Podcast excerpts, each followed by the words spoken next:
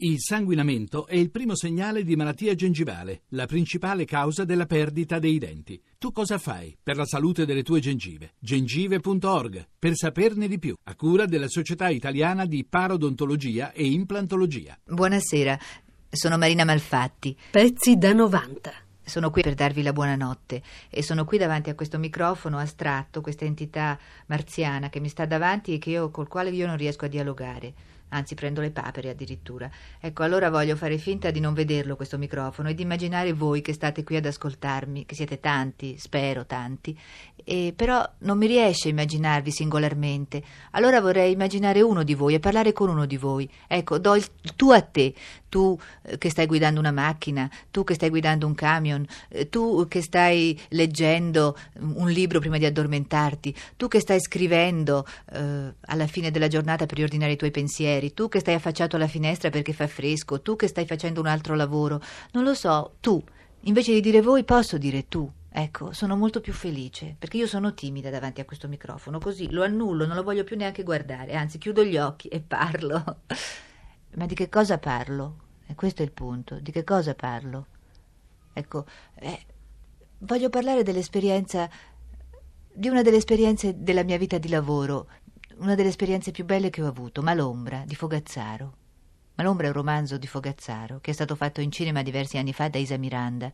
Io l'ho fatto in televisione tre o quattro anni fa ed è stata un'esperienza straordinaria per me, prima di tutto per la preparazione, del lavoro e poi per come si è svolto il lavoro.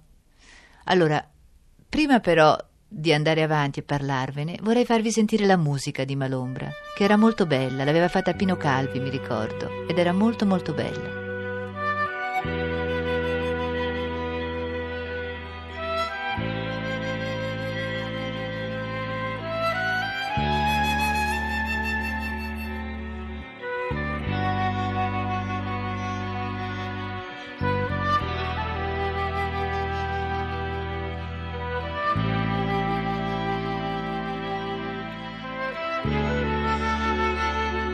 Ecco, secondo te siamo entrati nell'atmosfera ora di Malombra?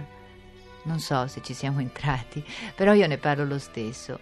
Parlo soprattutto di quella che è stata la preparazione del personaggio di Marina di Malombra Marina di Malombra era stata immaginata da Fogazzaro come una donna malata, piena di languori. In realtà era già una schizofrenica, una pazza, una nevrotica di oggi, solo che a quei tempi di nevrosi, di pazzia e di schizofrenia non se ne parlava ancora perché se ne è cominciato a parlare con Freud in particolare. Quindi Fogazzaro, senza rendersene conto, aveva scritto un personaggio modernissimo con tutte le caratteristiche della schizofrenica di oggi.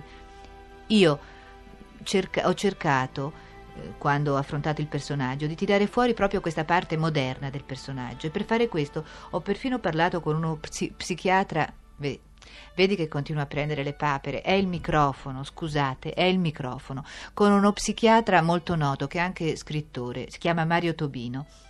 Mario Tobino è stato straordinario perché prima di tutto si lesse Malombra, tutta quanta, dal principio alla fine, per cercare di capire quelli che potevano essere i contatti fra una donna dell'Ottocento e una donna di oggi, i contatti di malattia fra la donna descritta da Fogazzaro e una donna malata, pazza di oggi, e trovò una serie di contatti incredibili, cioè che le manifestazioni di questa malombra erano già manifestazioni di vera pazzia cioè pr- prima nevrosi, poi che montava e diventava pazzia.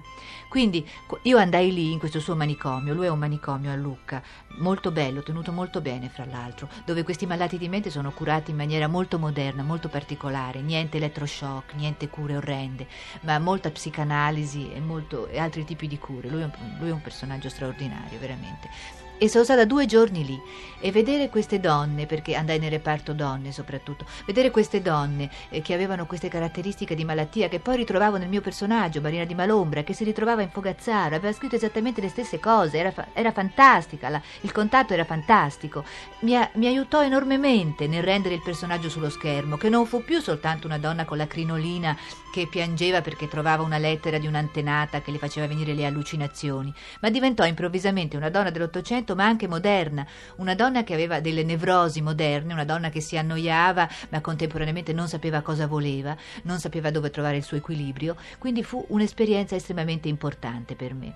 Oltre a importante per come lo preparai questo personaggio, fu molto importante anche come mi trovai durante la lavorazione, perché fu la prima volta che io capii veramente l'importanza dei tecnici in questo nostro lavoro, nello spettacolo. Nello spettacolo non c'è solamente l'attore e l'attrice che recitano e il regista, c'è una parte importantissima. Il, lo spettacolo è fatto di lavoro di gruppo, non è fatto di lavoro singolo. Io adesso che parlo, ho un microfonista che regola la mia voce.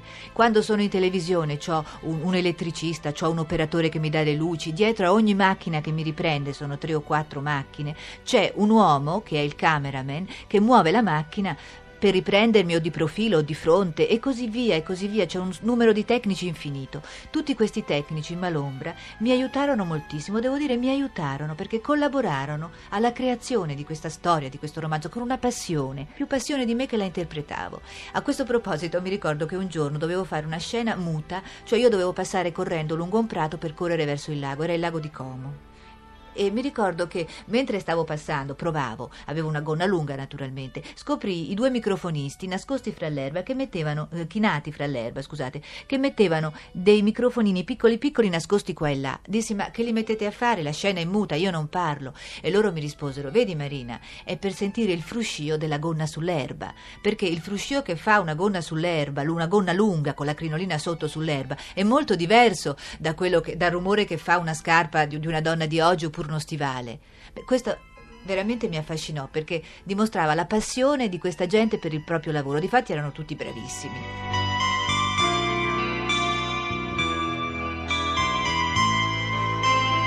Fu straordinario il comportamento di questi tecnici alla fine della lavorazione. Tanto avevamo lavorato bene insieme per quattro mesi, dalla mattina alla sera, quattro mesi sono moltissimi di lavoro insieme, ma c'era una tale armonia fra noi che alla fine di, questa, di questo lavoro non fu io che eh, feci una cena per loro, in genere così è un'usanza, che l'attore alla fine di un lavoro lungo fa una cena per tutta la troupe, ma furono loro che fecero una cena per me, una cena bellissima, perché mh, ognuno di loro fece un brindisi e si alzarono una volta l'elettricista, una volta l'operatore, una volta il microfonista, tutti a uno a uno, e fecero un brindisi dicendo le loro impressioni su quello che avevano pensato quando io ero stata chiamata a fare Malombra, che era, l'avevo fatta poi negli studi di Torino e poi sul lago di Como. E uno disse: Io pensavo che tu non fossi adatta perché avrei preferito un'altra attrice. Un altro disse: Io per me eri troppo magra, per me eri troppo grassa, per me eri troppo dolce, per me eri troppo violenta. Ma alla fine, adesso ti diciamo, dopo quattro mesi di lavorazione, che se c'è un'attrice in Italia che era giusta per fare malombra oggi, una malombra moderna, sei tu. Ecco, devo dire che questo è stato il complimento più bello che io abbia mai ricevuto. Ma adesso mi fanno dei segni dalla regia terribili perché pare che stia chiacchierando troppo. Allora io adesso in fretta vi saluto e spero che ci rivedremo domani. Arrivederci, eh? Arrivederci a domani alla stessa ora. Buonanotte da Marina Malfatti. Pezzi da 90.rai.it